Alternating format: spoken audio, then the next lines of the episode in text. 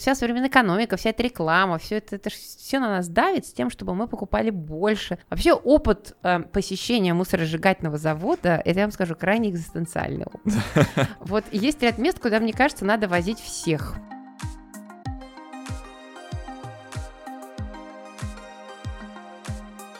Привет, вы слушаете Критмыш, подкаст для тех, кто мыслит критически, и я его постоянный ведущий Александр Головин.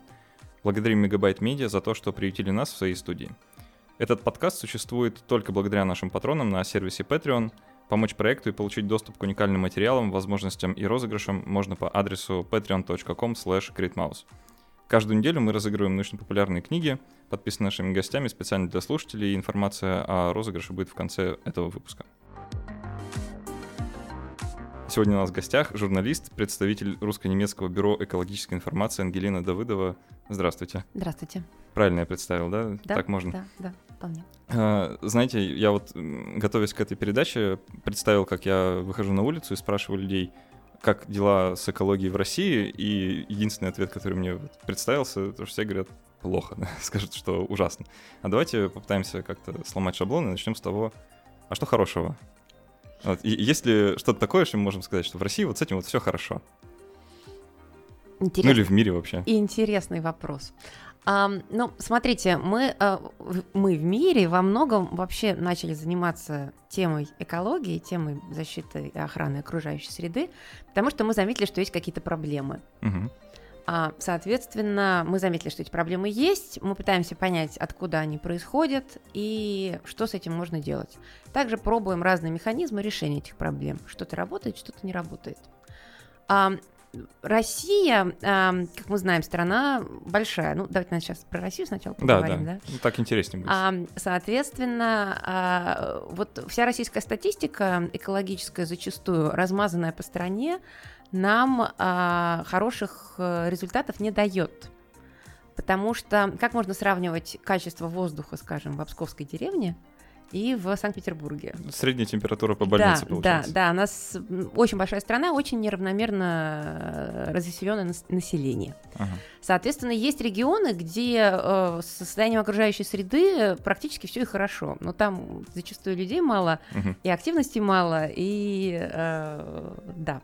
А с другой стороны, в... есть регионы, где крайне высокая плотность населения, и нас с вами, и, соответственно, в связи с нашей с вами жизнедеятельностью возникают те или иные проблемы, которые так или иначе пытаются решать.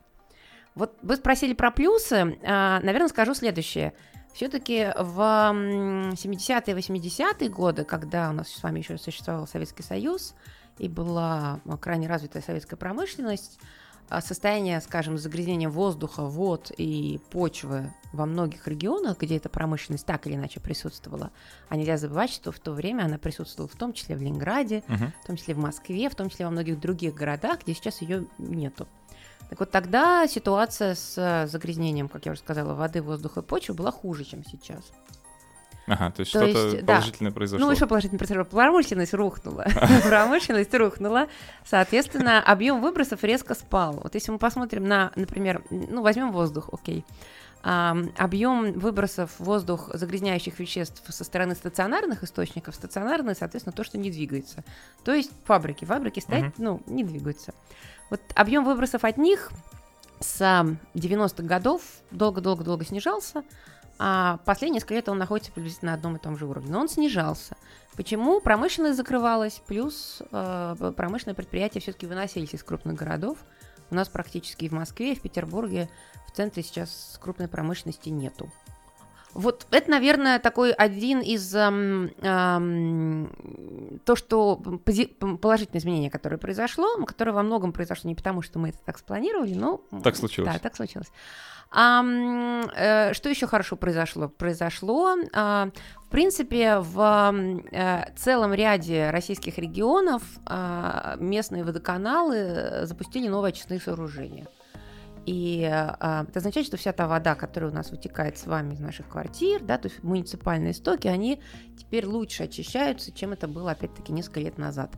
Петербург тоже один пример тому, как вы знаете, в начале 2000-х годов были в 2011, если память не изменяет, были запущены юго-западные очистные сооружения, большой международный проект, который вложились в том числе многие скандинавские страны, Финляндия, Швеция, другие страны. Угу. И сейчас большая часть стоков в муниципальных, ну, как бы коммунального сектора в Петербурге очищается. И это, и это хорошая новость. А, проблема, правда, в том, что зачастую стоит только выехать за пределы э, территориального образования города Санкт-Петербург, мы попадаем в Ленобласти, и, например, в Ленобласти и других окружающих регионах ситуация со стоками уже намного хуже. Да? Mm-hmm. Зачастую они прям совсем могут не очищаться в каких-то муниципальных образованиях и а, соответственно, стекать в реки, еще куда-то попадать в грунтовые воды. Ну, вот. Но, как бы у Петербурга это неплохая история. Второе, эм, вот еще одна хорошая история. Что я про Петербург думаю, но... Да, давайте глобальнее, еще... а то не все, не все слушатели из Петербурга. Да, не все, не все слушатели еще из половина Петербурга. из Москвы. А, еще половина из Москвы. Глобально, но в целом а, вот усилия мирового сообщества по борьбе с разрушением озонового слоя, они тоже довольно успешными оказались. Угу. Вот я не знаю, помните ли вы, в середине 80-х годов крайне была актуальная проблема разрушения озонового слоя, ну, да? Я, я, конечно, не помню, потому что в середине 80-х меня не существовало, вот. но я помню, что во времена, вот, когда я был маленький, все о них говорили просто э, да. там с придыханием, что вот сейчас у нас тут э, озоновый слой разойдется над нами, и мы все умрем. Вот, да. Он в некоторых частях мира разошелся, в частности, вот над Южным полюсом, над территорией эм, Антарктиды, над территорией... Эм, Новой Зеландии? Да, Австралию тоже крайне серьезно затрагивает. Эм, остаются э, как бы утонченный слой, то uh-huh. есть там так, как бы ну, дыры в озоновом слое, но в целом мировые усилия по снижению этих выбросов, они получили свой результат, они достигли своего результата. То есть действительно большая часть озоноразрушающих веществ была выведена из оборота как бы мировой промышленности, заменена на что-то другое. Вот, наверное, такая история.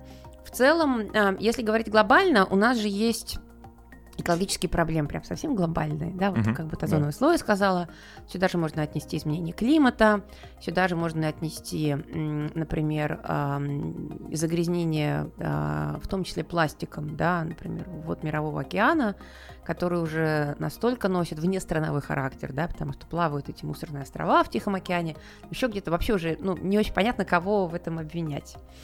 А, и у нас есть а, а, локальные а, экологические проблемы, да, которые, как правило, связаны с чем?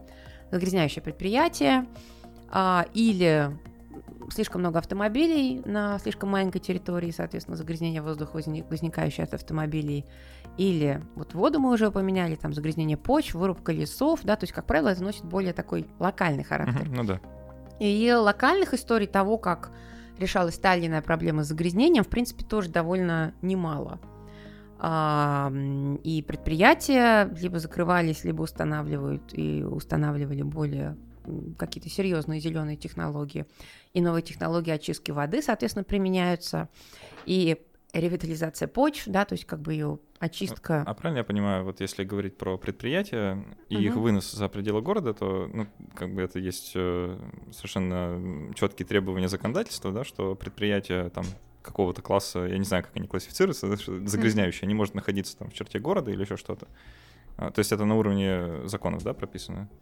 По идее. Ну, смотрите, от, как, про Россию сейчас говорим, да? Ну да, да. Да, если мы про Россию сейчас говорим, то у нас ситуация какая? А, в принципе, краткий исторический экскурс, разговоры о том, что надо выносить предприятия из городов, еще в Советском Союзе велись. Угу. Если мы посмотрим с вами, например, даже на...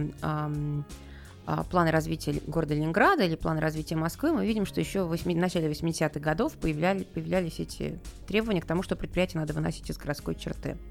В ряде городов это произошло, в ряде городов это произошло естественным образом, потому что предприятия просто закрылись. Где-то они были действительно вынесены.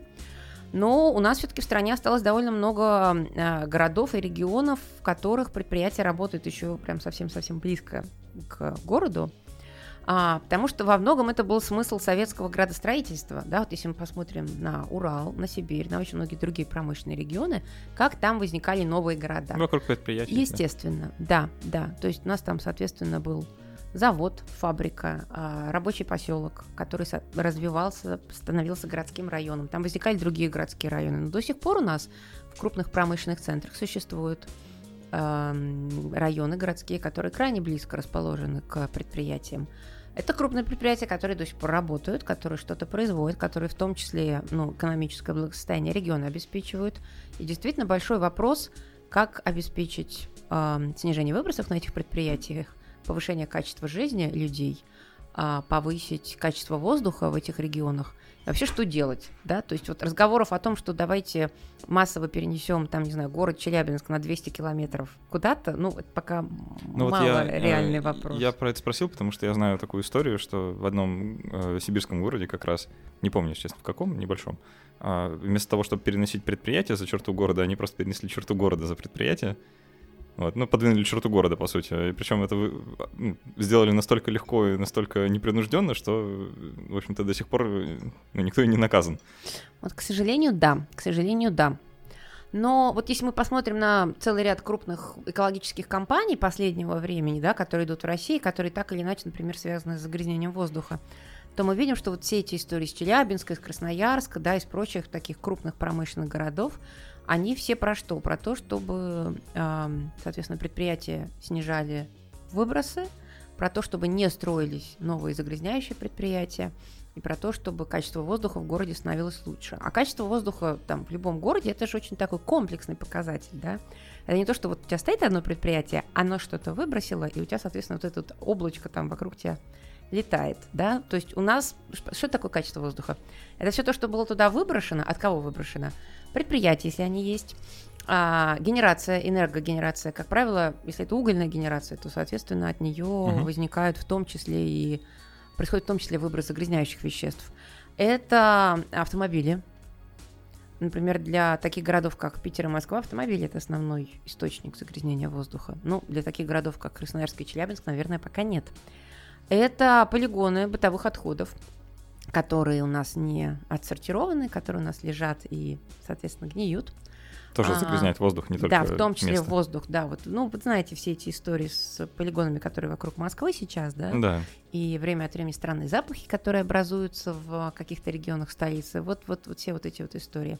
Иногда загрязнением, источником загрязнения воздуха может быть скажем, даже э, завод, предприятие, где перерабатываются э, иловый остаток, да, то есть у нас вот есть водоканал, uh-huh. А, соответственно, он очищает, ну, везде есть водоканалы, да, а, соответственно, они очищают сточные воды, и что-то остается в качестве остатка, да, ну, все то, условно говоря, загрязнение. То, что очистилось. Да, то, что очистилось.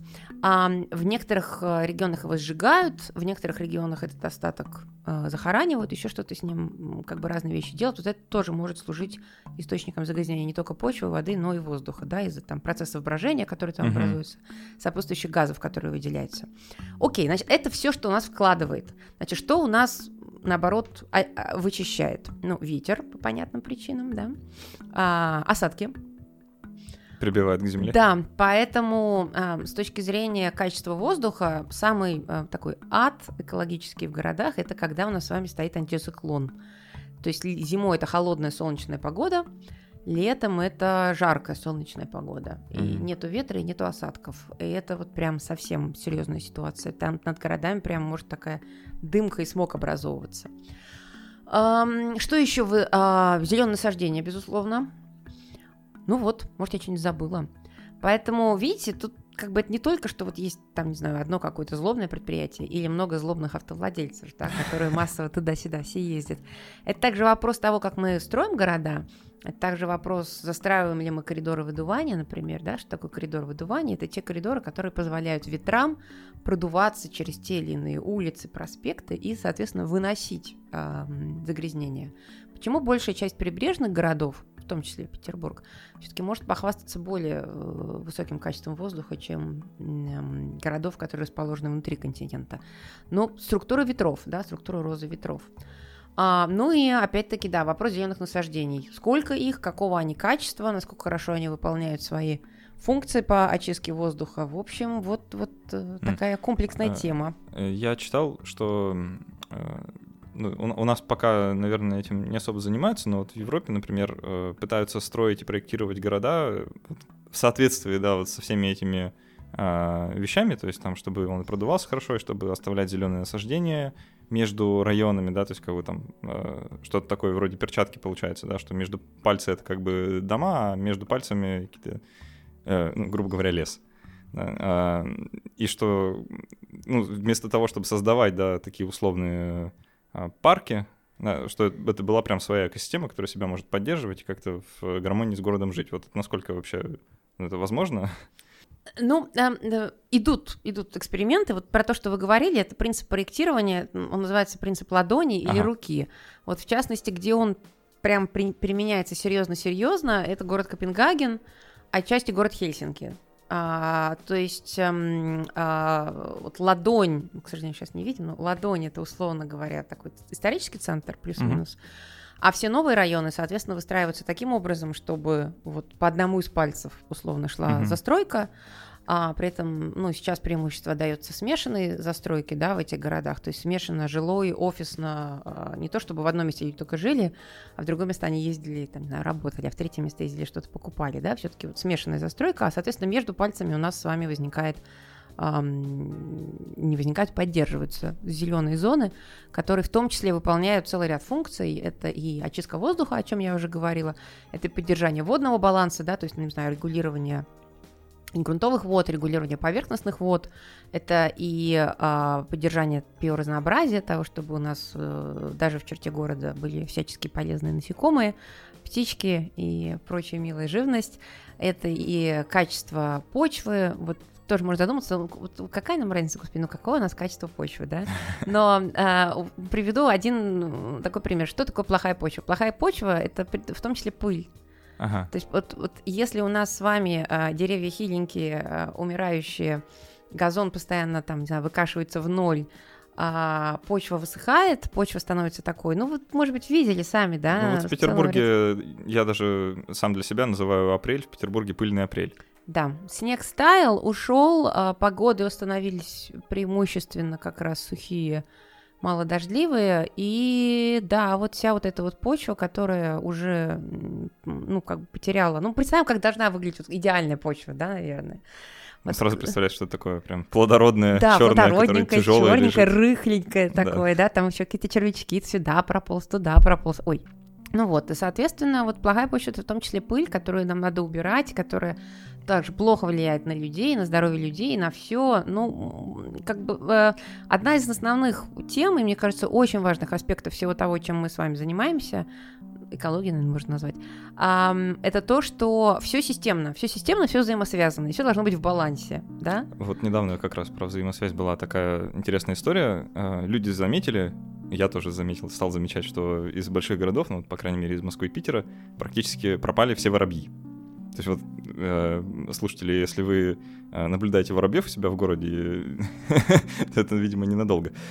Начали разбираться, да, там поспрашивали экологов, журналисты как раз, э, а что такое случилось, где все воробьи, а, и выяснилось, что дело, судя по всему, в том, что все естественные лужайки, да, вот там, ну, которые естественным образом растут где-то там между, между домами, их все заменили на искусственные газоны, тем самым выкосив биоразнообразие просто в ноль, да, что там просто вот один вид. Э, там, естественно, упало количество каких-то насекомых, которые там живут и на этой территории, и, соответственно, так как воробьи кормятся с каких-то зеленых лужаек, то они тоже перестали, да, им пришлось куда-то деться. Вот. Да, вот эту тему покоса газонов, эм, вот сейчас скажу, какие сейчас три очень важные городские э, темы, связанные с зелеными насаждениями. Вот с кем не говоришь сейчас из экологов, там, не знаю, там в Москве с муниципальными депутатами встречалась, это для них очень актуальная тема. В Питере уйма групп, которые работают по этим темам, в других городах тоже. Это, да, покосы газонов, то есть это требования правил благоустройства, которые обязывают, соответственно, вашу жилищную компанию выкашивать практически все под ноль. Угу. Сейчас считается, что это экологически неустойчиво, приносит очень много негативных последствий, и, в общем, надо как-то пытаться менять эти правила благоустройства. Второй вопрос – это кронирование деревьев тоже много это очень... вот это белой краской? Нет, это, это обрезание их, вот, вот а. такое, прям так, что они стоят с такими обрубочками в сторону. Вот это тоже вызывает очень много нареканий. А, третью тему я сейчас забыла, но я чуть попозже вспомню и упомяну ее. Но вот эти первые две темы, прямо э, с точки зрения обращения с зелеными насаждениями в городе, прямо очень-очень-очень актуальные темы. А давайте еще немного а, затронем такую тему, наверное, для России не особо актуальная пока, но я полагаю, что для, для Европы одна из таких самых приоритетных — это возобновляемые источники энергии. И, ну, то есть это один из таких глобальных вызовов вообще, в принципе, всего человечества, да, попытаться перейти от э, там, угля и нефти на какие-то другие источники энергии. И тут кроется сразу целый пласт проблем, которые еще не решены э, ну, в духе того, что э, ну, мало энергии банально получается, да, или их не во всех регионах, не во всех местах планеты можно поставить. Вот. И если, поправьте, если ошибаюсь, по-моему, в Швеции сейчас э, пытаются перейти вот полностью на возобновляемые источники там какого-то года. Ну, целый ряд стран уже поставил себе стран. такой, э, такие м, нормативы, что к 2025, 30, 35, 40, кто к какому э, попытаются достигнуть 100% возобновляемой энергетики в своем энергобалансе. Тут, м, тут есть несколько не загвоздок, не уловок, какое-то еще было такое замечательное слово, оно меня сейчас улетело с мыслью. А в чем смысл? В том, эм, что, во-первых, считается возобновляемой энергетикой? А что считается возобновляемой или безуглеродной энергетикой, да? Ну, mm-hmm. одно дело это безуглеродная энергетика, эм, соответственно, все, что не нефть, не газ и не уголь. Но э, в вопросе генерации непосредственно электричества и тепла или холода, как правило, используется все-таки уголь или газ. Да? Нефть у нас в основном используется в качестве топлива для транспортных средств. Uh-huh.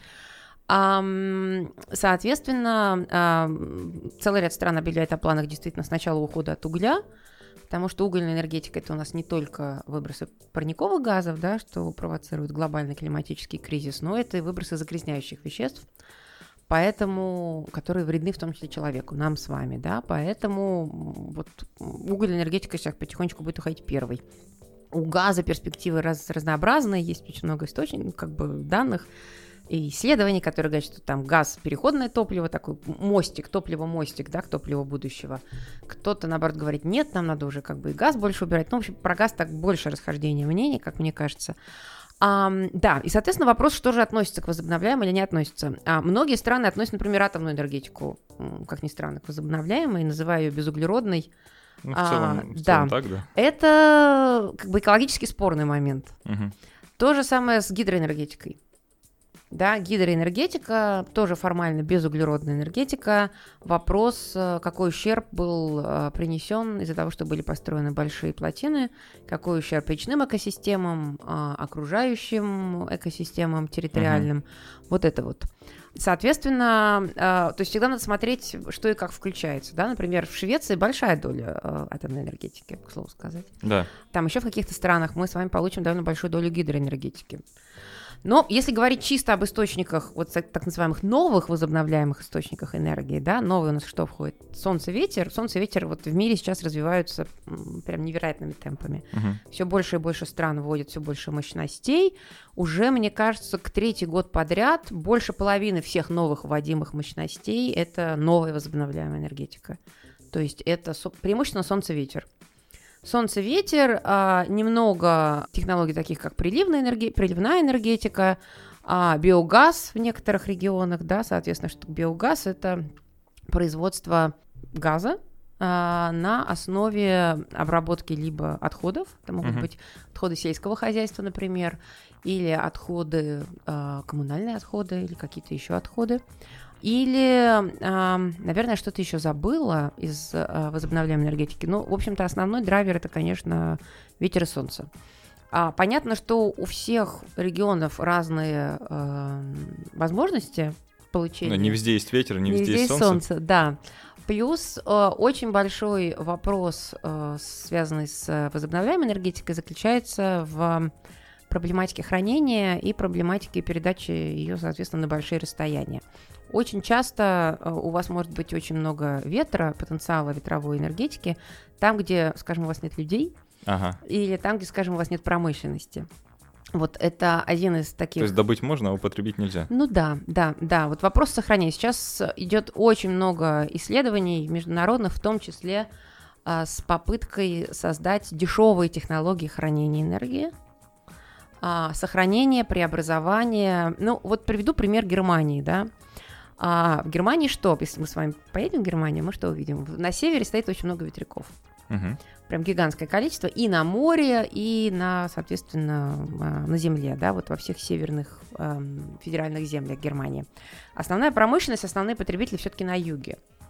На юге э, крупных проектов не так много. На юге в основном до недавнего времени люди сами себе ставили э, солнечные панели себе на крышу. Вот в Баварии, uh-huh. например, этого можно много увидеть. Ну, вопрос какой? Э, как вот эту вот энергию, которую создают ветропарки севера Германии, как ее сохранить, переработать и где и на чем ее сохранить? Вот сейчас эм, несколько проектов реализуются, которые связывают север Германии с скандинавскими странами. Строится один подводный кабель, который будет отправлять все эти избытки энергии в Норвегию, и там держать ее на системах микрогэс, как бы перебрасывая постоянно а потом, когда возникает необходимость, отправлять ее по кабелю обратно в Германию. Один такой проект, и один еще похожий проект, если мне память не изменяет, сейчас, ну, как бы зданий тоже реализуется, то есть там тоже на, соответственно, микрогэс сохранение. Ну вот, вопрос сохранения энергии, вопрос... Еще один потенциальный источник, это, конечно, если у нас с вами станет очень большое количество электромобилей вдруг, то, в принципе, их батареи можно также использовать как сохранители энергии, да, но угу. надо, чтобы их количество прям там критического э, достигло в в стране, там, ну, в кажется, городах кажется, еще это еще не скоро. Ну, какое-то время, безусловно, потребуется. То есть в возобновляемой энергетике, ну, вопрос, с одной стороны, технологии дешевеют, действительно дешевеют, становится все дешевле и дешевле. С другой стороны, вопрос того, вопрос сохранения, вопрос передачи, вот, вот как бы вот эти вот вопросы крайне... А, а доступны частным лицам вот такие технологии, например? То есть если Э, я, допустим, захочу поставить себе на дом там, солнечную батарею, скажем, и отключиться от электросети вообще. То есть это, ну, это дорого, я представляю, что, наверное, не очень дешево. Um, для в России пока это получается недешево все-таки, просто потому что у нас um, электроэнергия, которая поступает гражданам вот, непосредственно из сети, все-таки довольно дешево. Ну да. А, поэтому, если у вас уже есть подключение к сети, то вам а, пока вот самому установить дома на даче, в коттедже ветряк или еще что-то получится довольно не, не, не дешево. Было несколько подсчетов. А, вот если вам интересно, я могу вам такой совсем недавно анализ Давайте. прислать. Да, потом пришли, вот можете, можете ознакомиться. Полтора года назад у нас вообще в России разрешили микрогенерацию с двойным счетчиком учета. Как это работает? Это означает, что вы как частное лицо, если вы живете не в многоквартирном доме, uh-huh. а в коттедже, на даче или еще в каком-то отдельно стоящем доме, вы имеете право у себя поставить э, солнечную панель, ветряк или биогазовую установку или какой-то еще объект, тепловой насос, например, и э, установить счетчик, который будет считать, сколько вы э, сами потребили, сколько вы отдали в сеть. И, соответственно, зачитывать это так, чтобы вы какое-то количество энергии из сети потом могли получить бесплатно. Ага, то есть ну, это то такая, есть как частная электростанция. Да, да, да. Вот это разрешили, и с тех пор, вот уже где-то полтора года как, разрабатывается нормативка по поводу того, что, какие могут быть меры мотивации финансовые. Их пока нету, но, в общем, их пытаются разработать, да, целый ряд ведомств, там и Минэнерго, и Минэкономразвитие, и Минфин пытаются понять, эм, какие мотивации для граждан по установке э, вот всех вот этих э, замечательных возобновляемых источников энергии, что для граждан может быть, э, соответственно, привлекательно, да, то есть какие могут быть финансовые мотивации. Uh-huh. Но это в условиях, если у вас есть сеть, да, то есть в условиях, когда вы все-таки подключены к сети. Совсем другие условия, если у вас стоит одинокий домик в далеком районе, где нету сети и нету коммуникаций. Вот тогда начинается совсем другая экономика. Потому что зачастую провести все коммуникации стоит каких-то невероятных денег, и угу. тогда очень многие люди начинают считать, а вот что мне поставить выгоднее? Поставить ли мне выгоднее объект возобновляемой энергетики или поставить ли мне выгоднее эм, там, протащить к себе сети? И тут а, есть определенная история успеха, когда, ну, вот, скажем, в наших широтах плюс-минус, да, там центральная Россия, северо-запад, это, как правило, либо тепловой насос, тепловой насос это такой холодильник обратно, да, так, чтобы совсем просто объяснить. Ну, холодильник вот. наизнанку. Да, наизнанку. Либо биогазовая установка. Но для биогазовой установки вам все-таки надо иметь очень много отходов откуда-то. От одной семьи их не так много образуется. Угу. А для регионов юга России, а, там, начиная уже там Краснодарская область, да, и вокруг, уже наверняка будет иметь смысл и уже реализуются проекты по каким-то микрорешениям в области солнечной энергетики. Панели на одну семью еще можно поставить. Ветряк это все-таки уже очень, во-первых, большая инвестиция, во-вторых, вам как одной семье просто не нужно столько энергетики. Что происходит, например, в целом ряде других регионов мира? Вот опять-таки приведу недавний пример из Германии. Буквально в феврале ездили, смотрели. Там три деревни. Ну, деревни такие, скажем, немецкие деревни. А, Другая картинка представляется, конечно. Немножечко, да. Ну, деревни, где люди, в том числе еще сельским хозяйством занимаются, ну, таким крупным сельским хозяйством. Они объединились, и они инвестировали средства в один ветряк, одну биогазовую установку и еще у них там одно здание покрыто солнечными панелями, но я не помню, что там в этом здании происходит. Но биогазовая установка, понятно, навоз животных. Да, у них много животных, соответственно, весь навоз туда, все. И они сделали себя полностью энергонезависимыми. Угу.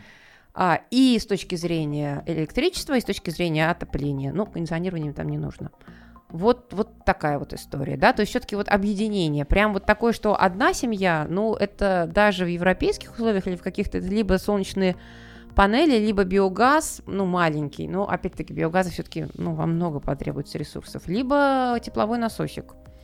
А вот вы сказали, что это только для там, жителей коттеджев и отдельных. То есть вот mm-hmm. в таком панельном доме это не, нельзя да, сделать? Нет, в панельном доме пока нельзя, потому что не очень понятно, как, как вам тогда учет всего этого проводить, и вообще там какие-то там с правами много а, в общем, юридических препонов пока возникает ага. много, не очень понятно, как их преодолеть. Нет, по, для жителей да, э, многоквартирных домов а, вот эти вот новые правила, разрешающие микрогенерацию, и счетчик, который позволяет считать туда и обратно, на жителей многоквартирных домов это пока не распространяется, к сожалению. То есть даже если представить там фантастическую ситуацию, что жители многоквартирного дома вот так в едином порыве объединились и сказали, мы хотим, то все равно не выйдет. Ну, я вот таких историй не слышала в России, но, может быть, я что-то не знаю. Ну, там тоже не очень, не очень понятна экономика этого вопроса.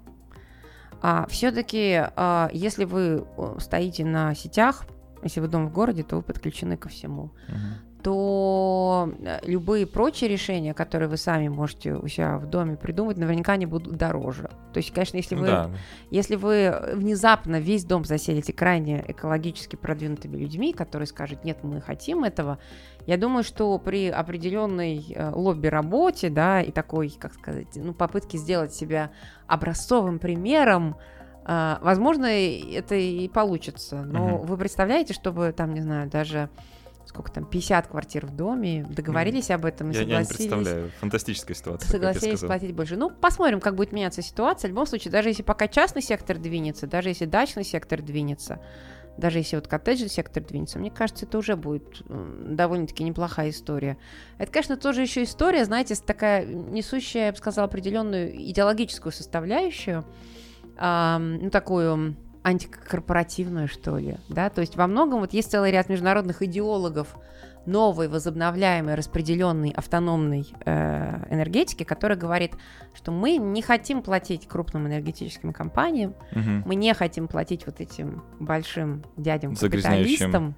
Да, мы хотим быть независимыми, мы хотим развивать наше независимое энергопотребление, сами себя обеспечивать. Вот, вот есть как бы в этом тоже такая идеология. А, кстати, еще интересно, вот из этой же области а, в ряде регионов мира идут эксперименты по системам обмена энерго, произведенной энергии на основах платформы блокчейн. Ого. Да, в Бруклине такой идет эксперимент, и в ряде регионов Хельсинки. То есть там, там какая история? А, там, а, и вот еще сейчас я вот в Каталонии была, когда в январе, у них там тоже такой стартап, они запускают подобные системы. То есть э, частные производители а, возобновляемой энергетики, там, там у кого панель, у кого биогазовая установка, у кого еще что-то, кто-то там, не знаю, 10 домов объединились, поставили ветряк. А, они начинают обмениваться друг с другами этой энергией, там, не знаю, продавать ее, еще как-то взаимозачитываться, да. Угу. А, вот такие возникают а, темы. Это опять-таки вот к вопросу энергонезависимости. То есть это такая децентрализация, да? Да, децентрализация. В принципе, децентрализация. Вот есть очень много теоретиков, в том числе технологических теоретиков, знаете, как это такие провидцы, да, вот, вот такие люди, которые часто на конференциях выступают, они приходят и говорят, я знаю, как будет выглядеть будущее. Вот. И они, как правило, поддерживают, весьма любят тему того, что мы сейчас живем в новой стадии технологического перехода, что нас ждет впереди, это действительно распределенная энергогенерация, когда ты становишься не потребителем и не производителем, а есть такое новое слово prosumer, да, про, я не знаю, производитель и consumer как бы. Да, да, производитель и consumer в одном. То есть ты и производишь, и потребляешь, но при этом, э, ну так как у нас у всех разные э, возможности, у нас у всех разный потреб... ну, объем потребления, хорошо, что, чтобы мы завязывались с такими же, как ты, на другом горизонтальном уровне. Вот есть сейчас, э, соответственно, вот такие, эм, такие идеи. Но, опять-таки, отступив на шаг назад, э, если все-таки мы на глобальную картину мира посмотрим, то основные крупные драйверы развития сектора возобновляемой энергетики это все-таки крупные компании, это большие ветропарки, это большие солнечные парки, это а, все те гигантские объекты возобновляемой энергетики, которые в том числе в Китае появляются, в Индии появляются, в Мексике, в целом ряде других регионов и стран мира. И это, как правило, крупные тоже компании, это не, не, не маленькие. Но вот эти у маленьких какой-то такой свой сектор тоже есть. Посмотрим, во что это выльется. В любом случае, интересная тема, как бы очень интересно за ней следить, с разной точки зрения, да, и с технологической, и с экономической, вот, вот какой-то такой, с точки ну, зрения новой идеологии. Э, просто есть в этом что-то такое совершенно э, возвышенное и интересное, когда ты говоришь, все, я отключаюсь от этой вашей э, потребительской сети, да, начинаю производить сам. Э, ну, это просто, не знаю, почему-то кажется очень интересным, было бы здорово, если бы как-то это стало популярнее.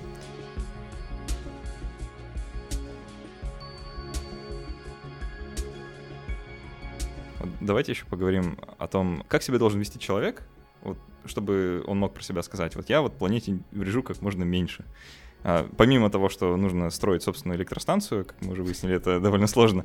А, ну, а что обычный простой человек, там, житель, допустим, большого города, что он может сделать или чего не делать, чтобы ну, как-то подать пример людям вокруг себя? Ну, не просто, конечно, да, во многом наша жизнь выстроена на том, чтобы как можно больше потреблять, как можно быстрее потреблять, покупать новое, выбрасывать и, соответственно, таким образом э, поддерживать функционирование экономики.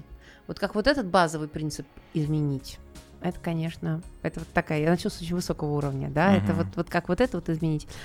Ну, начнем с простого. Э, по возможности э, разумно подходить к расходованию ресурсов. Какие у нас есть в квартире городской ресурсы? А, электричество. Мы можем регулировать, сколько мы потребляем, как, как и что мы включаем, какие приборы. То есть включать как можно меньше? Ну, да, по, ну, как бы в разумных пределах не нужна вам лампочка, выключить ее там не нужен вам, там, не знаю, телевизор, выключить его, да, там, чтобы он не работал постоянно. Это уже, уже большой шаг вас, для многих. О, если он у вас есть, да. А, по возможности экономно расходовать воду, да, чтобы она у вас там не лилась, потому что потребление воды это не только непосредственно расходование самого ресурса, да, потому что у нас, например, водоизбыточный регион, да, Петербург, mm-hmm. вообще, ну, большая часть регионов России водоизбыточные. Но использованная вода это же и все те э, ресурсы, и химикаты, и все прочее, что используется потом на ее очистку. Да. Угу, то есть дело не просто в том, что ты воду потратишь. Да, не просто воду потратишь. Вопрос, сколько потом сил, энергии, химических средств и всего прочего будет потрачено на ее очистку. В достаточной степени она будет очищена. Ну, в общем, может быть, так вот разумно то есть, условно разум. говоря, хотя бы выключать кран, пока зубы чистишь? Как ну, в том числе. Или там, чтобы она у тебя не текла просто так, угу. от, там, не знаю, ты ее забыл. А, отходы. Отход, конечно, ну, во-первых, пытаться минимизировать количество образованных отходов. Ну, возможно, вам не нужен такой объем упаковки. А, возможно, вам не нужен такой объем, там, не знаю, всего пластика, да, который вы покупаете, то, что вот преупаковано в пластик.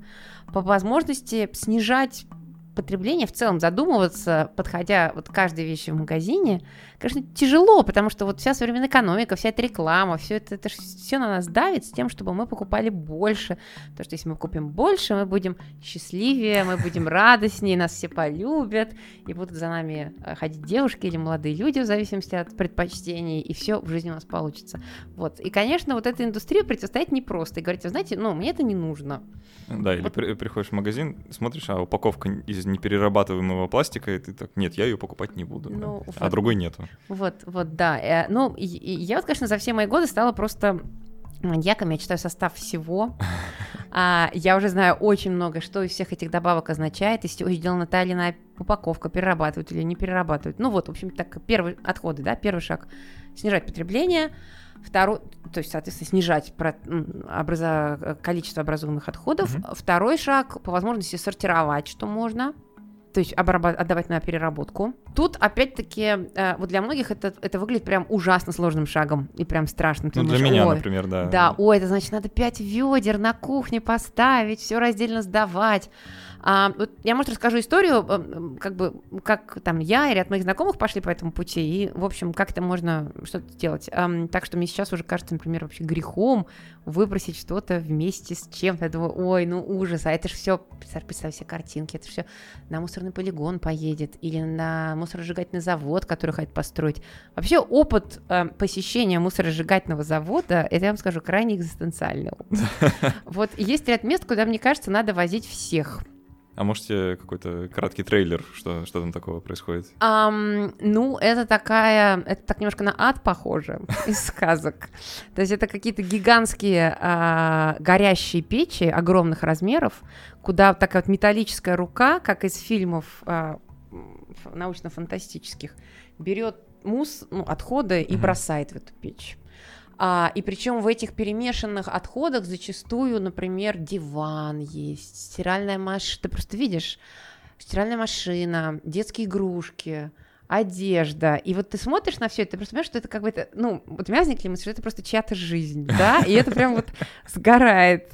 И я на нескольких была, и в Швеции была, в Париже была. Вообще сейчас же, ну, как бы с мусоросжиганием очень неоднозначная ситуация. Одно время во второй половине 20, 20 века многие страны, прежде всего европейские и Япония, то есть страны, у которых, а, мало территории, и, б, мало собственных источников энергии, они строили мусоросжигательные заводы и считалось, что это хорошо, быстро решим проблему мусора. Угу.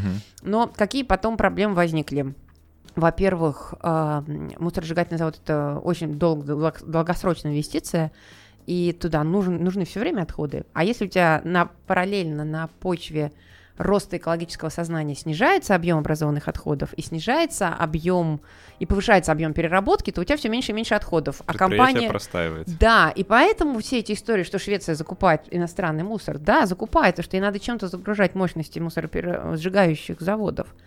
Вот, с другой стороны, действительно все больше и больше вопросы, все ли выбросы улавливаются, имеем ли мы информацию про то, сколько выбросов улавливаются, насколько действительно жители получают эту информацию. То есть вот, вот как бы вот это вот все тоже. Ну и да, так вот, подождите, ушли. Значит, перерабатывать. Да, эм, как просто дома запустить? А, мне кажется, надо с чего-то начинать. Можно, например, начать с бумаги. Бумага самое простое. Угу. Бумагу отдельно несложно. Ну, во-первых, дома бумаги немного образуется, бумаги и картона. Но, например, в офисе создать э, или это целым рядом офисов, если вы сидите вместе, где-то отдельный сбор бумаги, это вообще несложно. А потом потихонечку к бумаге можно добавить, например, стекло. А, ну, вот про, про бумагу просто не совсем понятно. Да. Ну, вот, допустим, я ее собрал, а, да. а, а дальше-то куда мне ее нести? А дальше, смотрите, если вы просто у себя ее дома собрали, то можно принести на а, разовую акцию в месяц, которая делает раздельный сбор. Угу. Есть такое движение, раздельный сбор. Они раз в месяц в каждом районе устраивают одну или две точки сбора раздельно собранных отходов и потом довозят их сами до переработчиков. Это в Петербурге? Это в, в том числе в Петербурге. Это в Петербурге, это в Москве, это в целом ряде других регионов России. Вот, например, в Челябинске была, там э, делает подобное Дмитрий Закарлюкин, там есть такой эколог, вот он основал подобную инициативу, там они не раздельный сбор называются, они как-то по-другому ну, называются, ну, я сейчас забыла. Да. Плюс-минус. Раз в месяц, несколько раз в месяц, одна точка в районе, две точки в районе. Вот в Петербурге это раздельный сбор. В Москве тоже раздельный сбор, соответственно, можно привозить и сдавать. Есть стационарные пункты приема а, раздельно собранных отходов.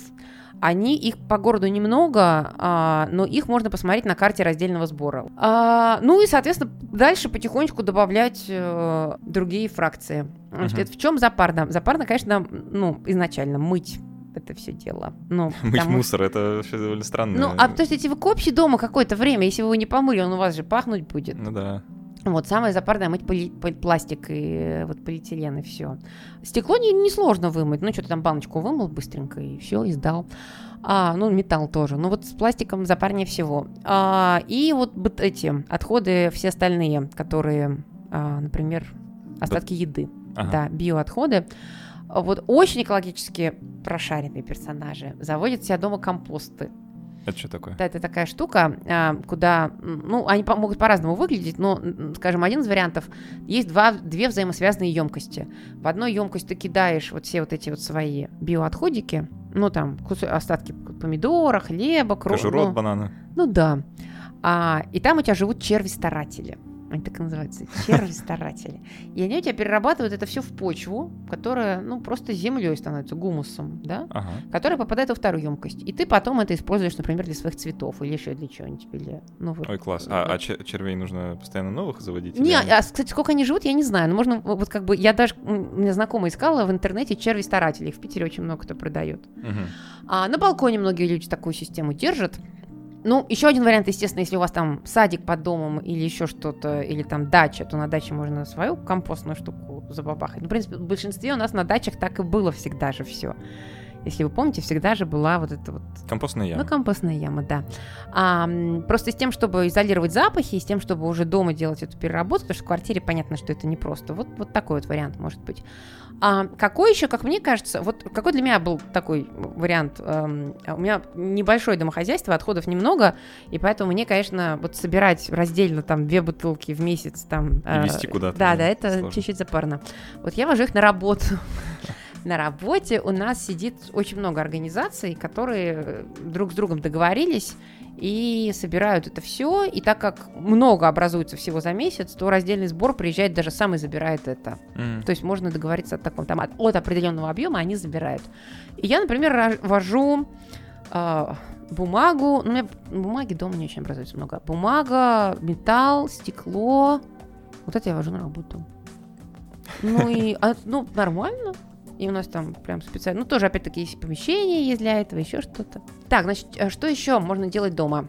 А, что еще можно делать самому? Да. А, или у вас какой-то вопрос? А, ну вот э, Давайте. тоже вспомнилось, что такой довольно простой шаг, с которого вот, можно начать uh-huh. э, такое приобщение, да, просто ходить в магазин со своим пакетом, да, например, не покупать новый. А вот тут э, у многих людей просто есть такой аргумент, я точно знаю, что вот э, кто-нибудь про, про него подумает, э, что ну, это погода не делает. Да, вот есть кучка активистов, ну или там 2, 3, 4 человека, да, вот они этим занимаются. Если я буду там этот раздельный сбор э, там собирать мусор отдельно или не покупать пакет в магазине, то это на, вообще ни на что не повлияет. Вот как с таким аргументом бороться, как вы думаете? Ну а как происходят любые другие изменения в мире? Да, того, что появляется а, один человек, кучка людей, куча каких-то безумных, которые начинают делать что-то по-другому. То есть тут уже а, вот в наш разговор всплыва, а, вплетаются темы, связанные с а, соци, социологией поведения групп, да, и вообще там малых групп, больших групп, что и как влияет на общество, какое критическое количество людей должно делать какую-то практику с тем, чтобы она распространилась а, широко в обществе. Ну, можно далеко ходить в теорию, но вкратце а, ну так все изменения происходят, просто потому что кто-то начинает делать что-то по-другому. И потом к тебе приходят гости, они видят, что ты делаешь, и, может быть, тоже начинают задумываться, и тоже начинают делать так. Так, так, так это все потихонечку изменяется. Это то же самое, знаете, как вот э, с автомобилями. Вот автомобили сейчас тоже гигантская тема. Ой, а... это тоже, кстати, наверное, один из способов, э, как можно повлиять на экологию, да? Ну, не, не да. водить автомобиль. Ну да, да, да. Не, по возможности не владеть. Ну, это тоже, ну, как бы, конечно, не просто всем, да, особенно там, если у тебя дети, особенно если ты живешь где-нибудь за городом, у тебя не очень хорошо развита система общественного велосипед. транспорта. Вот, да. А, кроме того, а, использовать велосипед, когда у тебя большой поток автомобилей, а ты вдоль него едешь на велосипеде, это не очень полезная для тебя штука. Ну да. А, много, как сказать, а, аргументов за и против. Но как бы ну, вкратце рекомендации, конечно, такие. А, меньше использовать автомобиль, по возможности больше ходить пешком, ездить на велосипеде, пользоваться общественным транспортом. А, понятно, что это недостижимо для всех и сразу. Но, возможно, если уже кто-то э, начнет задумываться, а вот, например, кашеринг. Вот как бы считаете, что кашеринг, в принципе, неплохая инициатива, да? А каршеринг это когда ну, я не знаю, как это происходит, расскажите. А, есть такая система, ну, ком- несколько компаний. Ага. Ты там регистрируешься как пользователь, там даешь все свои данные, э, права, там еще что-то, паспорт. Ну, немножко как в Uber, да, как регистрируешься. Ага. И, соответственно, ты получаешь карту того, где какая машина стоит в городе сейчас. И ты можешь взять в аренду любую из этих машин на то время, на которое тебе нужно. Ничего себе. И а, использовать то есть ее. это как с этими, с этими велосипедами, которые стоят вот у метро? Ну да, да, да, только с машинами.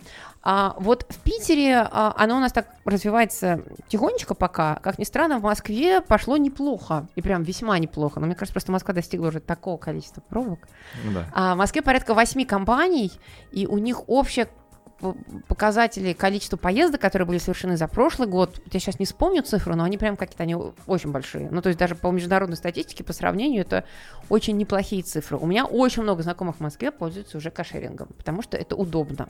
Машин много, ты взял, ты сдал, тебе не надо заботиться о ремонте, тебе не надо заботиться о том, где припарковать, тебе не надо заботиться о том, там еще о чем-то платить. Как бы это стоит того. Вот, возможно, такая система, да, когда ты не владеешь. Вообще, сейчас же, вот если говорить о транспорте, то потихонечку идет такая а, смена большая очень парадигмы. А, до недавнего времени а, транспорт, что транспорт равнялось э, средству передвижения да, то есть как бы триумф индивидуализма, триумф, что у каждого своя машина, машина это пространство, в котором я живу, красивая машина это показатель моего статуса, ну вот э, все такие вещи. Ну, да. а, сейчас немножечко а, вот как бы и в теории отчасти на практике идет такой небольшой сдвиг в сторону того, что вот нужна ли нам машина как две тонны жи- металла? Вот вам просто две тонны металла нужны? Скажите. Ну, а... я вот на самом деле сдал на права в далеком 2013 году, уже далеком. Угу. А, и, и с тех пор за руль не садился, просто потому что переехал в Петербург, и ну, я понял, ну, тут машина не нужна. Нет, не а... нужна. Вот. А если нам не нужны 2 тонны металла или 3 тонны, то что же нам нужно? А нам от машины нужна услуга. Угу. Нам от машины нужна услуга, которая заключается в чем? Чтобы оказаться из точки А в точке Б быстро. И поэтому сейчас основной приоритет э, любой транспортной политики, устойчивой транспортной политики города, экологически устойчивой транспортной политики города, это как раз создать такую систему, в которой вот любые поездки и связи, были, связи с точки А с точки Б были бы для людей наиболее быстрыми, эффективными и минимально, минимальными по стоимости, так, чтобы это могло реально составить, например, конкуренцию автомобилям. А, да, вот автомобили. Так, про транспорт поговорили. Что мы еще можем сделать? Ну, там, понятно, что там не мусорить на природе, но это, наверное, само собой разумеющееся, да. Тушить костры за собой да, после мангалов. Да. А, вот, вот, вот, вот, да, что еще очень важно. Да, тушить костры, не мусорить на природе. Ну, это, мне кажется, вот это уже само собой настолько разумеющееся, что... Э, ну да, это странно кажется, объяснять. Как да, да, немножко странно. Ну, упомянули, хорошо. Это, знаете, как, типа, не надо убивать животных, да, там, не знаю, не надо что-нибудь еще такое нехорошее делать вот еще что, как мне кажется, очень важно, и э, зачем интересно следить, и куда пойдет в ближайшее время глобальный зеленый паровоз. Состав и история производства продукта. Скажем, берем любой продукт, который перед нами находится. Ну вот э, пластиковая бутылка с водой не очень хороший пример. Сразу плохой, да? Вот, например, э, блюдечко. Блюдечко керамическое, да? Что мы о нем знаем? Ничего. Где оно было произведено, в каких условиях был добыт песок, да? Ну да, Да, наверное. силикатный песок. В какой стране? Хорошую ли зарплату получили люди, которые добыли этот песок? Как оно сюда попало? Как оно сюда попало? Каким способом оно было транспортировано?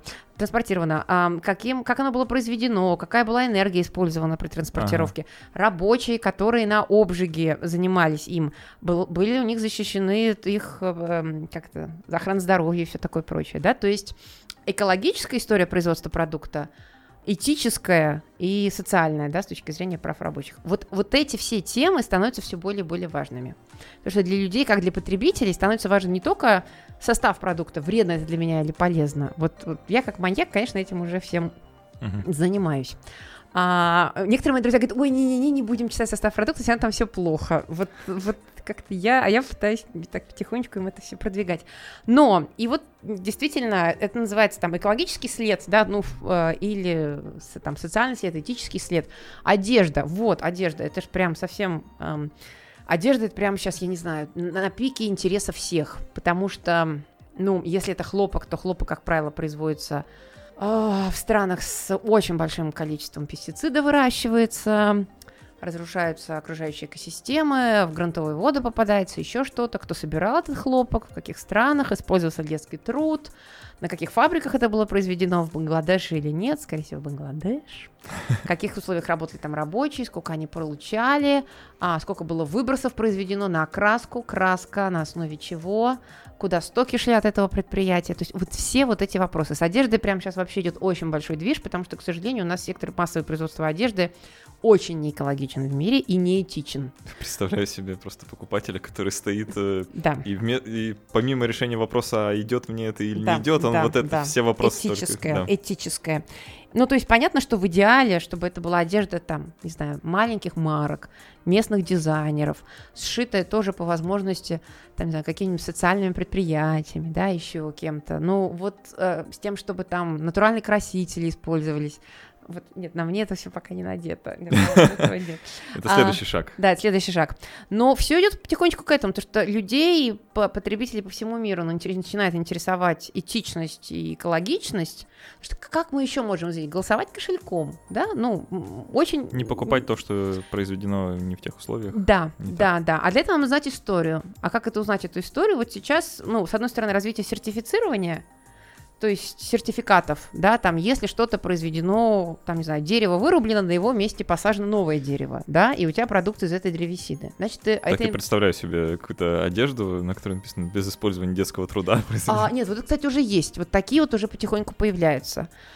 То же самое рыба, в каких условиях была выловлена, не было ли пере, перевылова, каким способом была убита рыба. Ой, вот это тоже больш, большая история. Вот я вот про халяль это... или не халяль? Ну, это не, не это совсем халяльный, но а, есть разные способы, в том числе убийства животных, ага. более гуманные, менее гуманные. Вот я вам про это тоже пришлю статейку на 20 страниц почитать в качестве домашнего задания. а, и а, да, запрос на информацию растет, вопрос, как мы ее подтверждаем и откуда мы ее берем. То есть в идеале э, экологический супермаркет будущего, когда у тебя есть соответствующий app, ты там наводишь его на а, вот этот штрих-код продукта, и он тебе показывает, вот фермер такой-то вырастил, получил столько-то, счастлив там дети такие-то произвели то-то, отходы пошли туда, это пошли, ну, вот такое, да. Не, ну, понятно, что, наверное, весь объем информации потребителю будет тяжело у... у да, это же целая история у каждого вос... товара получается. Воспринять, да. Ну, посмотрим, куда это пойдет. Может быть, в сторону большего развития сертификации, действительно, когда это будет подтверждено, что это действительно так. Может быть, в какую-то еще другую сторону. Но в любом случае, вот, вот развитие такого ответственного потребления, то есть думать, каждый раз думать о том, как это произведено, кто это произвел. Ну, ну первый вопрос, нужно ли мне это? А, действительно от меня счастливее в моей короткой жизни. Э, как это было произведено, кем это было произведено, ну и как я моим кошельком могу поддержать те или иные позитивные социальные изменения, да, там, не знаю, предприятия, например, которые нанимают на работу людей с ограничениями в развитии. Хорошая инициатива, хорошая. Как я могу их поддержать? Возможно, если у них хорошая продукция, приобрести ее, да, вместо того, чтобы покупать продукцию, которая там дешевле, но продается большими компаниями, потому что они могут э, ну, за счет экономики масштаба, во-первых, ну, во-вторых, за счет экономии оплаты труда могут делать что-то еще. Ну, то есть вот, вот принимать эти выборы потребительские. Они, конечно, непростые. Вот много из того, о чем мы с вами сегодня говорим, это такой чуть-чуть идеализм. Но это, да. как мне кажется, хороший идеализм, наверное. Ну, э, как бы хочется сказать, не для всех, но как бы, это немножко тогда теряет смысл, да, все мероприятие. Давайте подведем некоторый итог. Знаете, есть такое э, такая мысль и такая идея, что из каких-то научно-популярных книжек, э, лекций там и прочего, включая, наверное, подкасты, э, люди выносят ну, там максимум 5% информации. Я уж не знаю, ну вот касательно лекции это может быть и так, подкаста может чуть больше, не знаю. Но вот если вы люди, ну вот у вас была возможность, э, чтобы там, рассказать одну какую-то конкретную мысль вот про экологию, да, про какую-то идею, и, и все бы ее поняли. Вот что бы вы рассказали? Ну, наверное, надо, э, уточняющий вопрос задам, ну, наверное, надо что-то такое сказать, что будет людям полезно в их дальнейшей жизни на бытовом ну, уровне. Ну, что-нибудь да? такое, что, о, о чем они никогда не думали, а оно вот так вот. Ну, мне кажется, вот самый такой важная мысль, она может чуть-чуть абстрактно прозвучит, но если абстрактно, мы потом и попытаемся конкретизировать а, наверное, было бы в том, что а, очень много изменений в мире уже происходит. Угу. А, в том числе в области повышения экологичности производства, потребления, сознания и вот очень многих вещей таких. Они могут носить разный масштаб, они могут быть больше, они могут быть меньше, но, а, в принципе, каждый из нас может в этом участвовать. А, а, это такая тоже немножко экономика и социология масштаба. Если каждый из нас начнет предпринимать какие-то вот маленькие изменения в своей жизни, это повлияет на глобальную ситуацию. И может быть это такое что-то маленькое и хорошее, которое потом нам же вернется чем-то большим и хорошим. И поэтому, да, эти изменения происходят, в них можно участвовать, можно что-то делать, и можно э, пытаться, наверное, через какие-то свои конкретные действия в своей жизни делать. Но делать этот мир чуть-чуть лучше, это так совсем идеалистично звучит. Ну, ничего, нормально, а, на самом ну, деле. Может быть, да. А, то есть зеленый поезд уже двинулся, и можно либо помочь его толкать, либо успеть на него запрыгнуть. Ну да, говоря. ну да, да, да. Хорошо. А, у нас в гостях была журналист, эколог, или э, экологический журналист, лучше говорить, да? Ну, можно, экологический да, журналист да, да. Ангелина Давыдова. Спасибо большое, что вы пришли, было очень интересно послушать. И постараюсь сам тоже что-нибудь такое, хотя бы выключать воду, когда чищу зубы. Я пытаюсь себя заставить, но у меня не получается. Я напоминаю, что этот подкаст существует исключительно благодаря нашим патронам. Если вам нравится Критмыш, то подумайте о том, чтобы нас поддержать на странице patreon.com slash Там же будут э, все дополнительные материалы, которые Ангелина пообещала прислать, некоторые статьи, там еще что-нибудь. А, мы тоже там разместим. Торжественно объявляем, что победителем предыдущего розыгрыша стал наш патрон с ником Амиру. Я, к сожалению, не знаю имени, а, но мы обязательно с ним свяжемся через сервис Патреона и передадим книгу «Астрофизика» Нила Деграсса Тайсона, которую мы разыгрывали в прошлый раз. Поделитесь этим подкастом с друзьями, и вместе мы сделаем этот мир чуточку разумнее, чуточку чище, возможно. А, спасибо, что были с нами, и до встречи через неделю. Спасибо.